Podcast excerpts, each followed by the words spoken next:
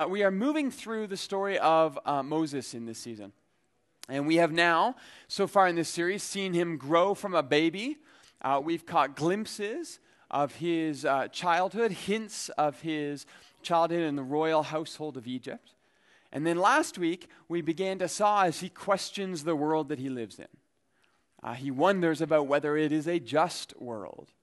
And so we watched as he actually takes the step of challenging the status quo uh, risking the comfort of the palace to come to the aid of one of his people, the Hebrews, who are in slavery. And it's a very small moment in Moses' story, just a couple verses, but it's an incredibly significant moment in Moses' journey for me as I read it. Because this is the moment where he chooses very consciously to go and question what it takes to maintain his lifestyle. And he could have very easily stayed sheltered from the plight of the Hebrews by staying in the palace, accepting his wealth, and enjoying his privilege. But one day he went and he looked, and it changed everything for him. And so we reflected on perhaps the ways that we need to look at our world and what it is that it takes to maintain our lifestyles. Uh, the Midrash actually says that perhaps the reason God left the high places to come and speak with Moses in the story we'll talk about today is because Moses left his place in the palace to go and be with those who suffered in slavery. And so, this is something that perhaps we should aspire to in our lives as well to be with those who are in distress. And yet, when we left Moses last week, he was running from his country, fleeing from his adopted grandfather, the Pharaoh, and settling in the land of Midian. And so that's where we're going to pick up the story this week in Exodus 2, verse 23. But before we do that, in the gap between last week and here, a couple things have happened. Moses has married one of the women that he helped at the well last week, and he has been living with her in Midian long enough that he and his wife Zipporah have had a son named Gershom. Now, just for fun here, verse 22 says that he names his son Gershom because he has become a foreigner in a foreign land. And uh, what we're not sure about is what Gershom means. Uh, we don't know what that means. And so we uh, suggest it may be a mashup of the Hebrew words ger, which means something like traveler, and uh, the Semitic word sum, which is something like wilderness. And so we get traveler in the wilderness. That kind of makes sense. But probably the most common conclusion about the name Gershom is that it is a pun on the Hebrew verb vegerashum, which is or means to be driven out or expelled. So Moses names his son Gershom because he has been driven out of Egypt and he's now a stranger in a strange land. That makes a lot of sense, but it also means that his son goes through life with the name the one who is expelled or the one who's driven out. And that seems just like a tough way to go through life, a poor guy like that. I probably thought he was getting in trouble a lot at school. Anyway, that's Gershom. Verse 23 reads this way During that long period, the king of Egypt died. The Israelites groaned in their slavery and cried out and their cry for help because of their slavery went up to God. God heard their groaning, and he remembered his covenant with Abraham, with Isaac, and with Jacob. So God looked on the Israelites, and he was concerned about them. Now Moses was tending the flock of Jethro, his father in law, the priest of Midian. And he led the flock to the far side of the wilderness and came to Horeb, the mountain of God. There, the angel of the Lord appeared to him in flames of fire from within a bush. Moses saw that though the bush was on fire, it did not burn up. So Moses thought, I will go over and see this strange sight, why this bush does not burn up. When the, Lord is, uh, when the Lord saw that he had gone over to look, God called to him from within the bush, Moses, Moses. And Moses said, Here I am. Exodus 2 23 through to 3, verse 4. Let's pray. God, uh, we come this day uh, perhaps ready to celebrate our relationship and our connection, our closeness to you. Uh, the fact that you would and you have come down from the high places to speak with us, uh, to embrace us, uh, to heal us and point us forward, to bring us back to you.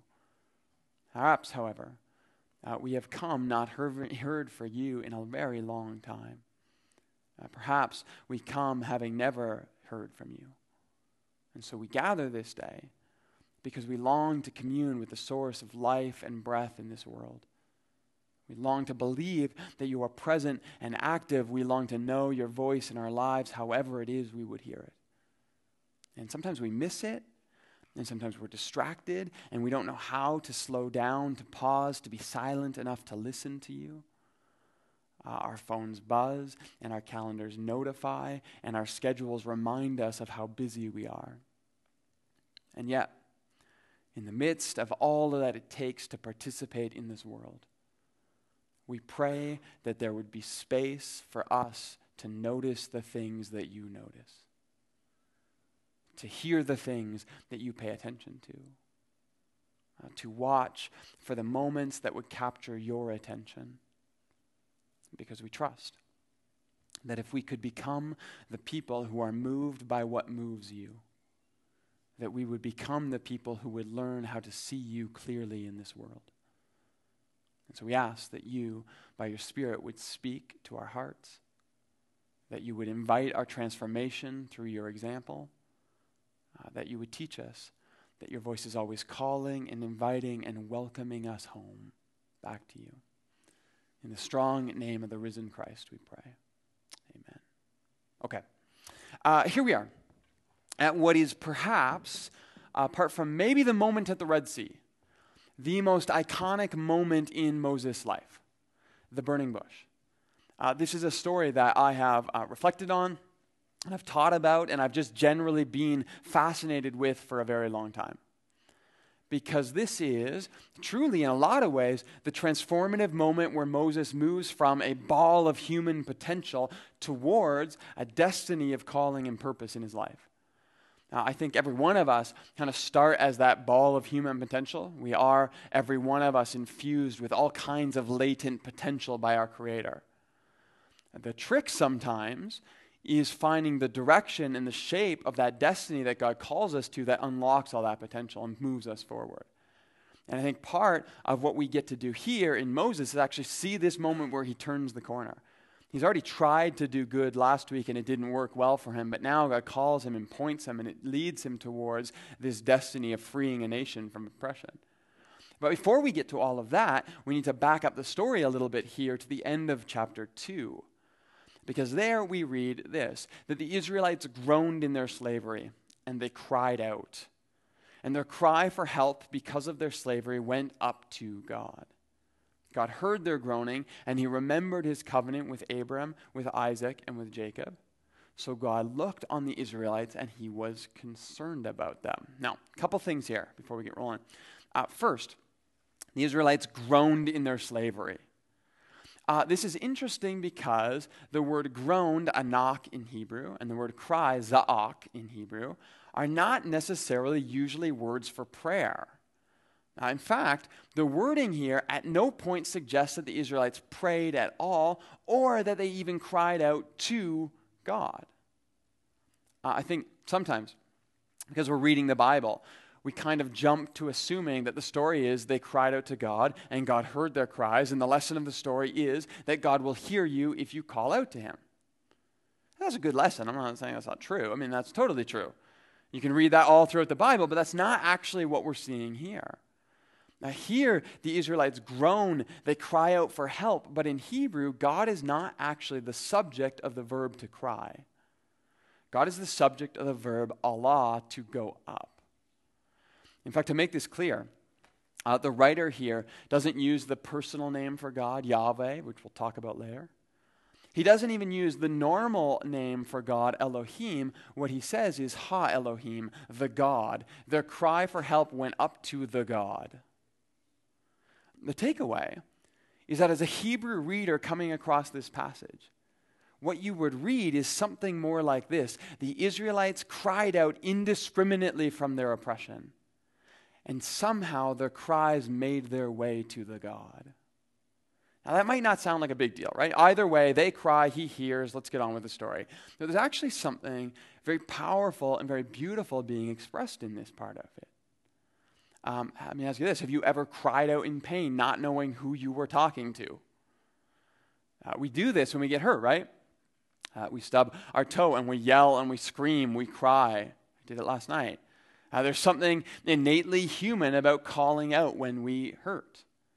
I was uh, walking my dog the other day, and he has this tendency to grab sticks when we walk. He likes sticks, he likes branches. That's great. Uh, but he also loves huge branches, uh, you might call them trees, that he can barely drag along the ground.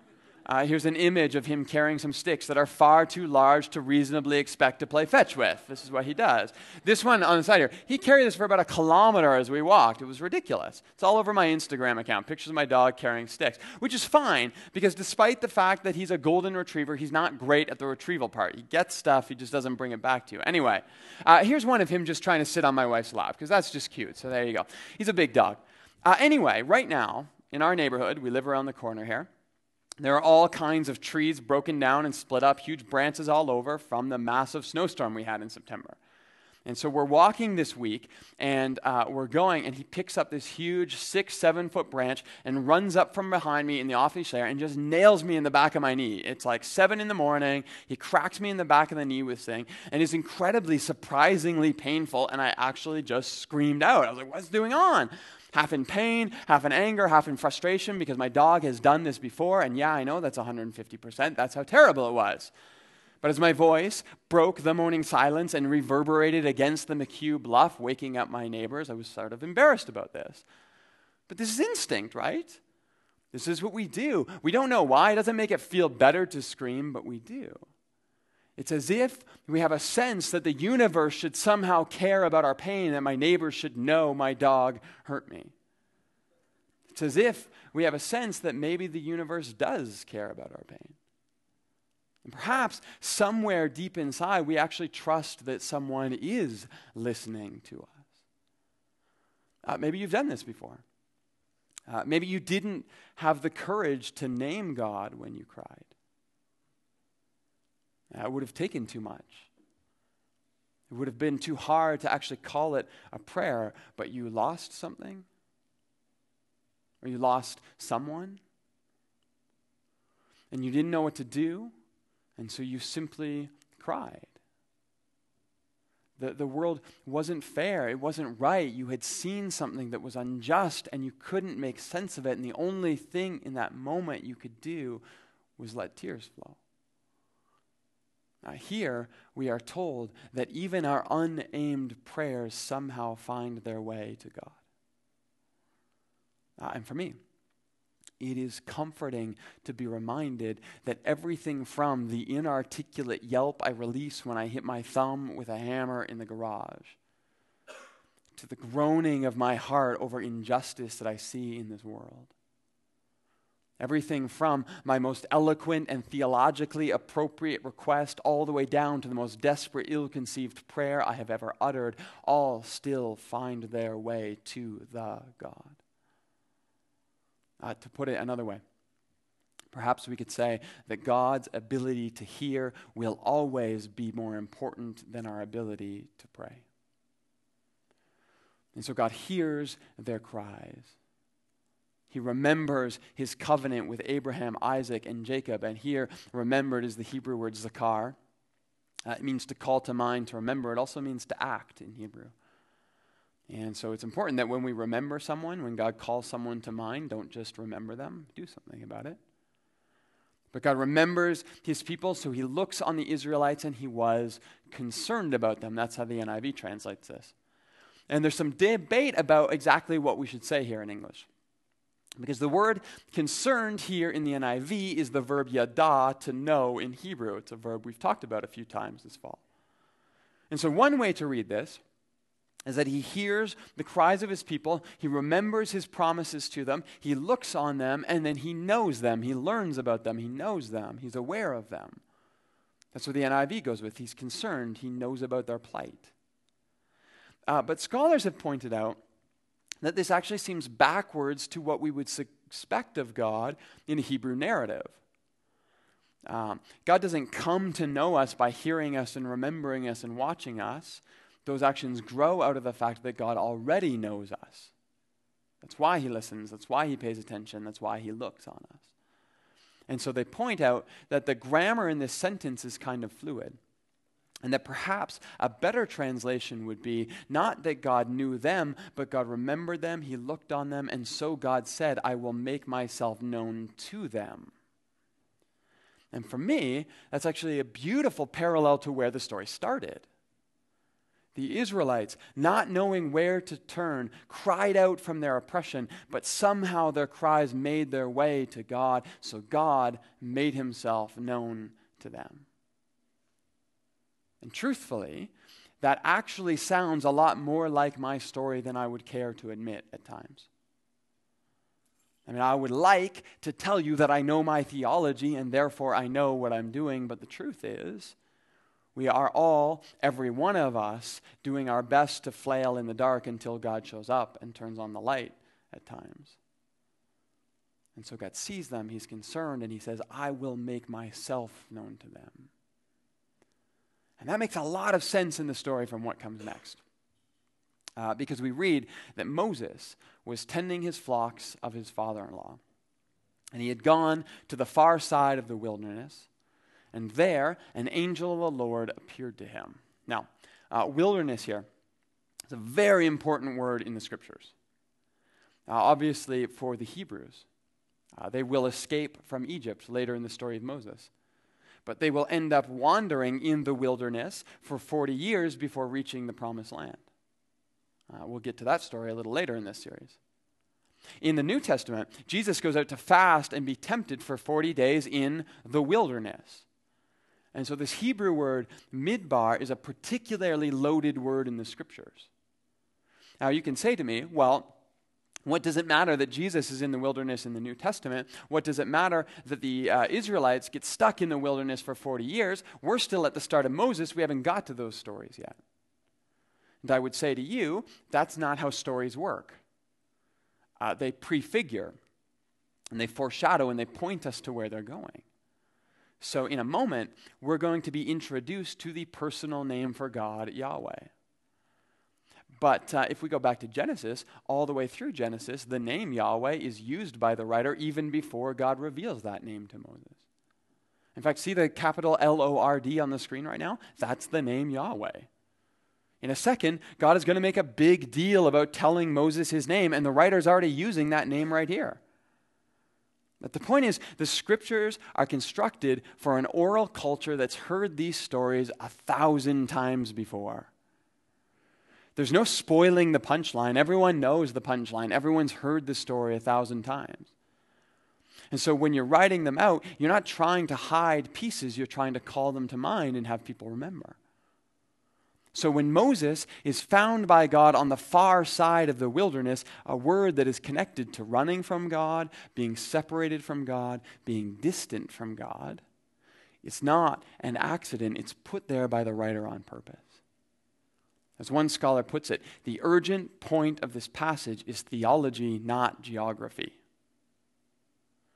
Moses has fled from his home. He's left his people. He's married a Midianite. He is the future leader of a nation, but right now he's tending flocks on the far side, running away from God.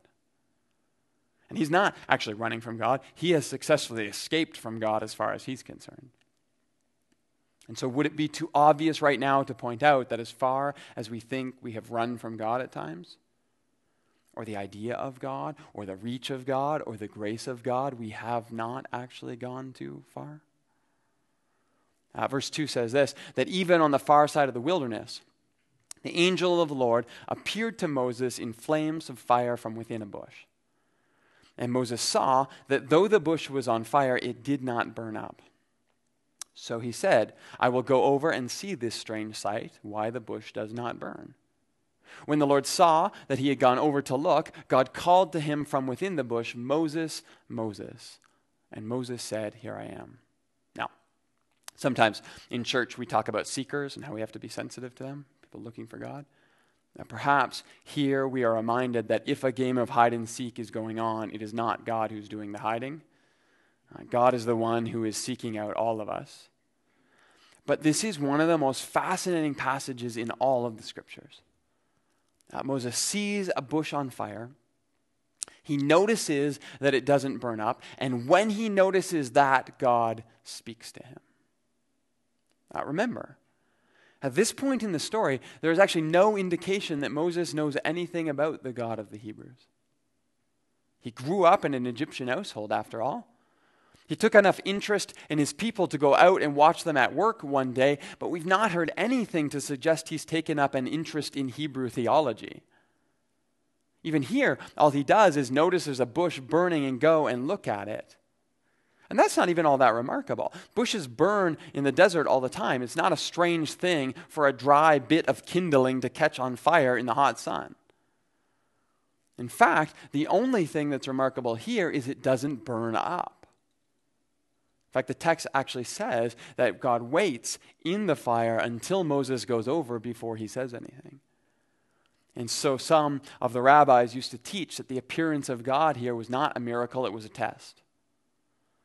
That the God who heard the cries of those in pain was looking for someone who would notice things in the world around them. God was looking for someone who was aware of his space. And God was looking for someone who was in touch with their surroundings. Either way, he notices, notices, God speaks to him, and what he says is this He says, Moses. It's incredibly significant to me that the very first thing God says to Moses is Moses. Remember, this is Moses who murdered someone in our passage last week. Uh, Moses, who left his people in slavery last week. Moses, who started a new life on the far side of the wilderness with his new wife last week. And yet, when God speaks to Moses, he begins with the name Moses. Uh, sometimes, if there's anything we've said to those people who are looking for God, is that God knows your sins, and then hopefully we added to them, and He also wants to forgive them. And perhaps what we should have started with is simply this God knows your name, because that's where God starts.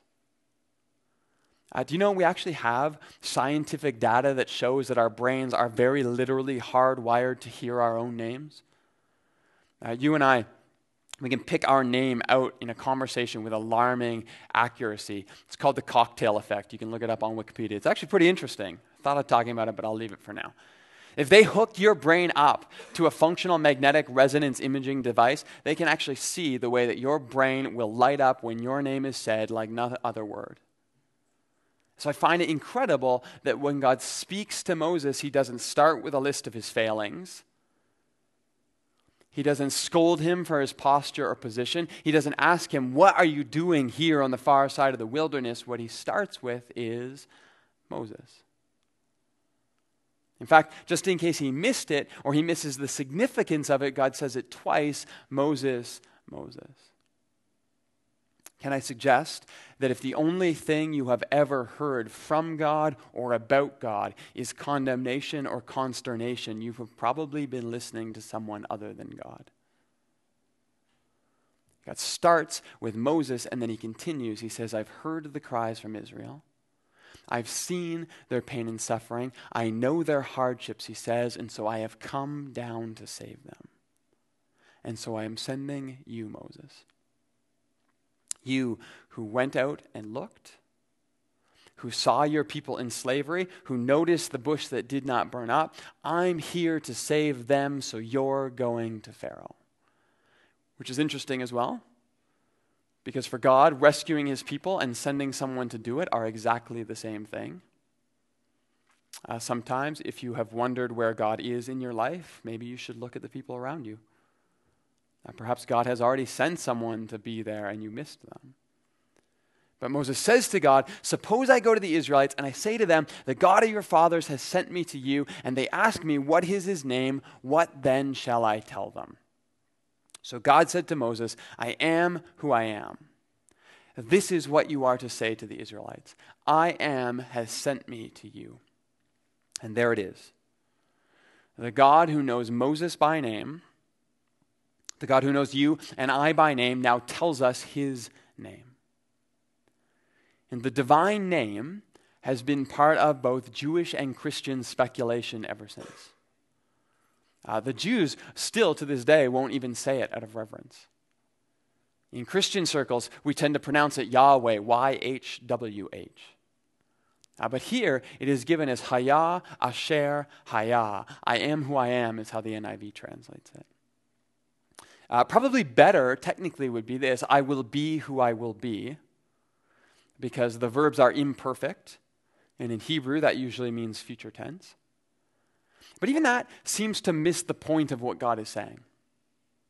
I don't think a technical translation here will ever completely get it. And so some rabbis speculated that perhaps the verb haya, uh, in Hebrew, the verb to be, I am, was meant to mimic the sound of breathing and breath, in and out.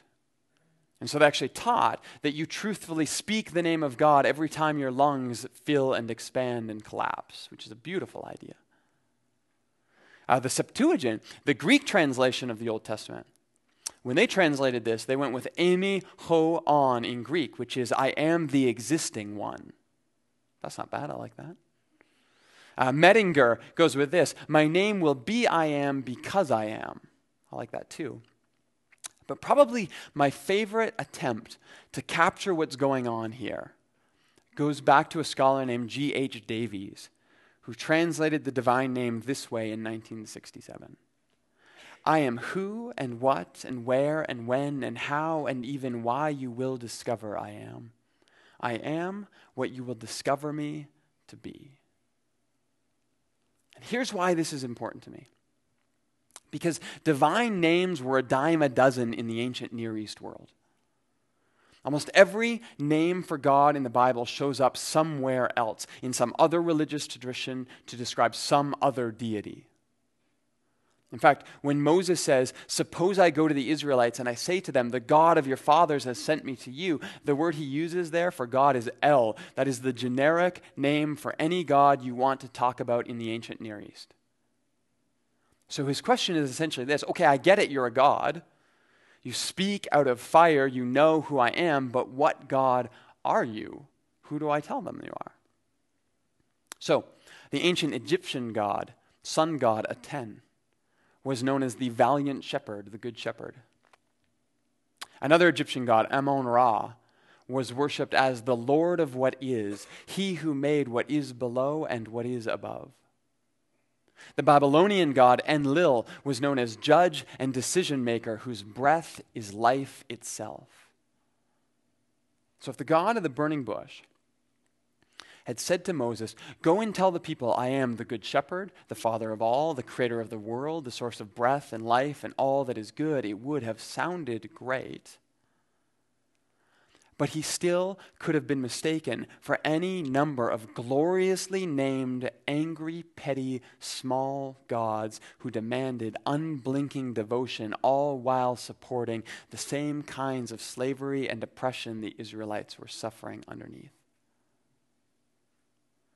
You see, the beauty of what this God says, and the poetry of what the God of the burning bush says, is that names are important to you, not me. You see, I can't tell you my name until you get to know who I am. I can't describe myself to you until you get to see my character.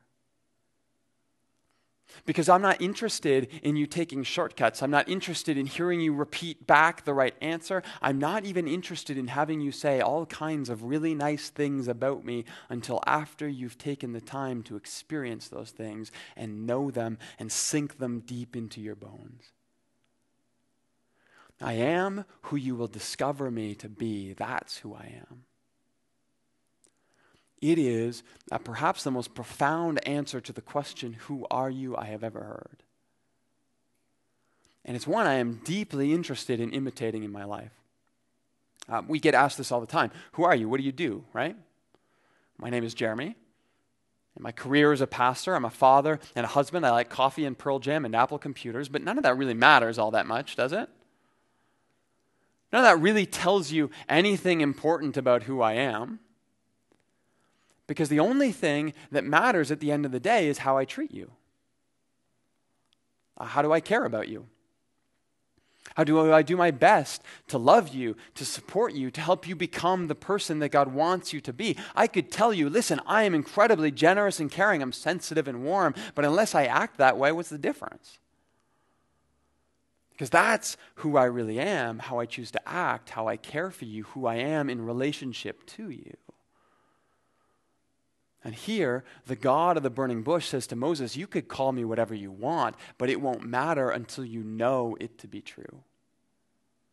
is who I am, is who you will discover me to be. And I find it endlessly fascinating that the same God who says to Moses, I can't tell you my name until you get to know me, is, by that very same logic, the only person who knows Moses well enough to actually call him by his name. Because he knows what it means. Think about that. The only person in the universe who really knows what it means to call me Jeremy is also the same one who invites me to discover what it would mean to call him Yahweh. Uh, Jeremy, I know you. I really do. Inside and out, and I am who you will now discover me to be. Now, remember back at the start? When I said that probably a better translation of the end of chapter 2 is that God would make himself known to the Israelites. Now, perhaps we see what God meant by that. Because he didn't just mean he would tell them his name. He didn't just mean he would explain some ideas about himself to them. He wasn't even talking about giving them a set of rules to understand him by, as much as we sometimes want to read the Bible that way. Instead, ultimately, what he meant all along was that he would enter into a relationship whereby the Israelites would come to know him. And maybe you have wanted to know God for a very long time. And you have buried your head in books and theology. You have submerged yourself to the eyeballs in religious community. Uh, you have jumped from spiritual practice to liturgical tradition, all in an attempt to understand God. But perhaps part of what we see here is that the first step in coming to know God is simply trusting that God wants to be known. And I'm not saying that makes everything easy. I'm not saying that takes all the work away. I'm simply suggesting that trusting that God actually wants to be known moves us from a posture of searching and striving and struggling to find Him and moves us into a place, a posture of discovery and receptivity and adventure as God reveals Himself to us. And there's a difference. In chapter 3, verse 5, when God speaks to Moses from the burning bush, he says to him, Take off your sandals, for the place where you're standing is holy ground. And of course, Moses had already been standing there before God spoke to him. Um, he's a, a shepherd, for goodness sake. He's probably walked over that land a thousand times before as he tended to his flock. But now, in this moment, having realized God's presence there with him, the space becomes holy.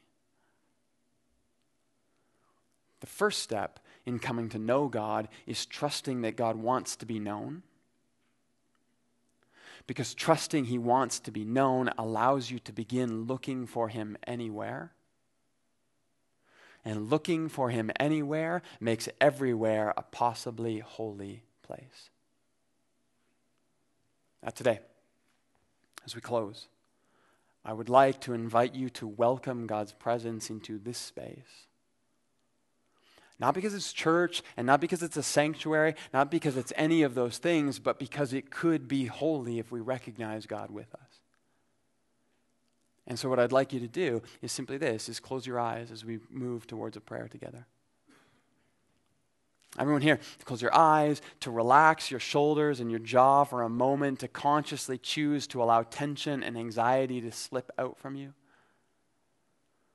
Uh, to be aware of your breath, the rise and fall of your lungs, life and breath and the divine name on your lips. And in that space of clarity and calm, to see if you can't notice something of God's presence here with you.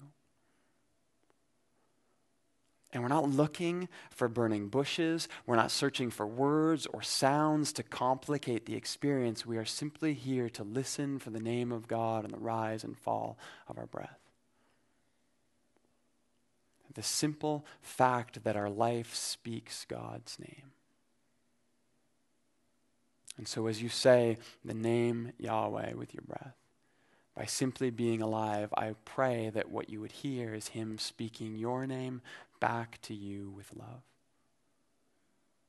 And perhaps in that moment, in this space, it would become holy. Let's pray. God, we come to you this day, aware that we are so busy and distracted, we walk past you a thousand times every hour. And we're not aware enough to realize that where we are standing is holy ground because you are with us, beside us, responding to your name as the rise and fall of our lungs speaks it.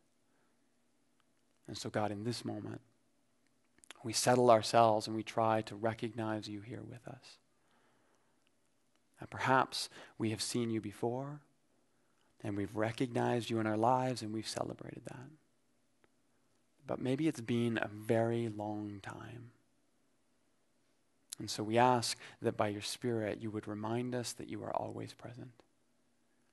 If we have felt alone and lonely, we ask that you would speak healing and grace and relationship back to us.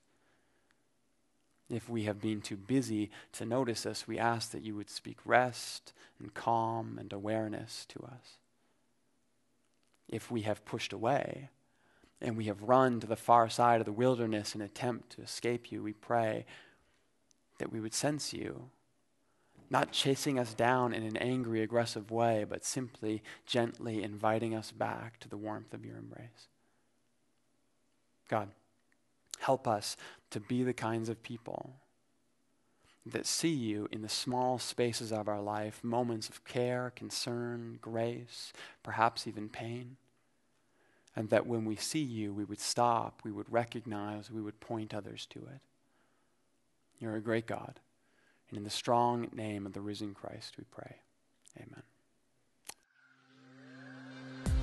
This is a podcast of Kensington Commons Church. We believe that God is invested in the renewal of all things. Therefore, we want to live the good news by being part of the rhythms of our city as good neighbors, good friends, and good citizens in our common life. Join us on Sunday or visit us online at commonschurch.org.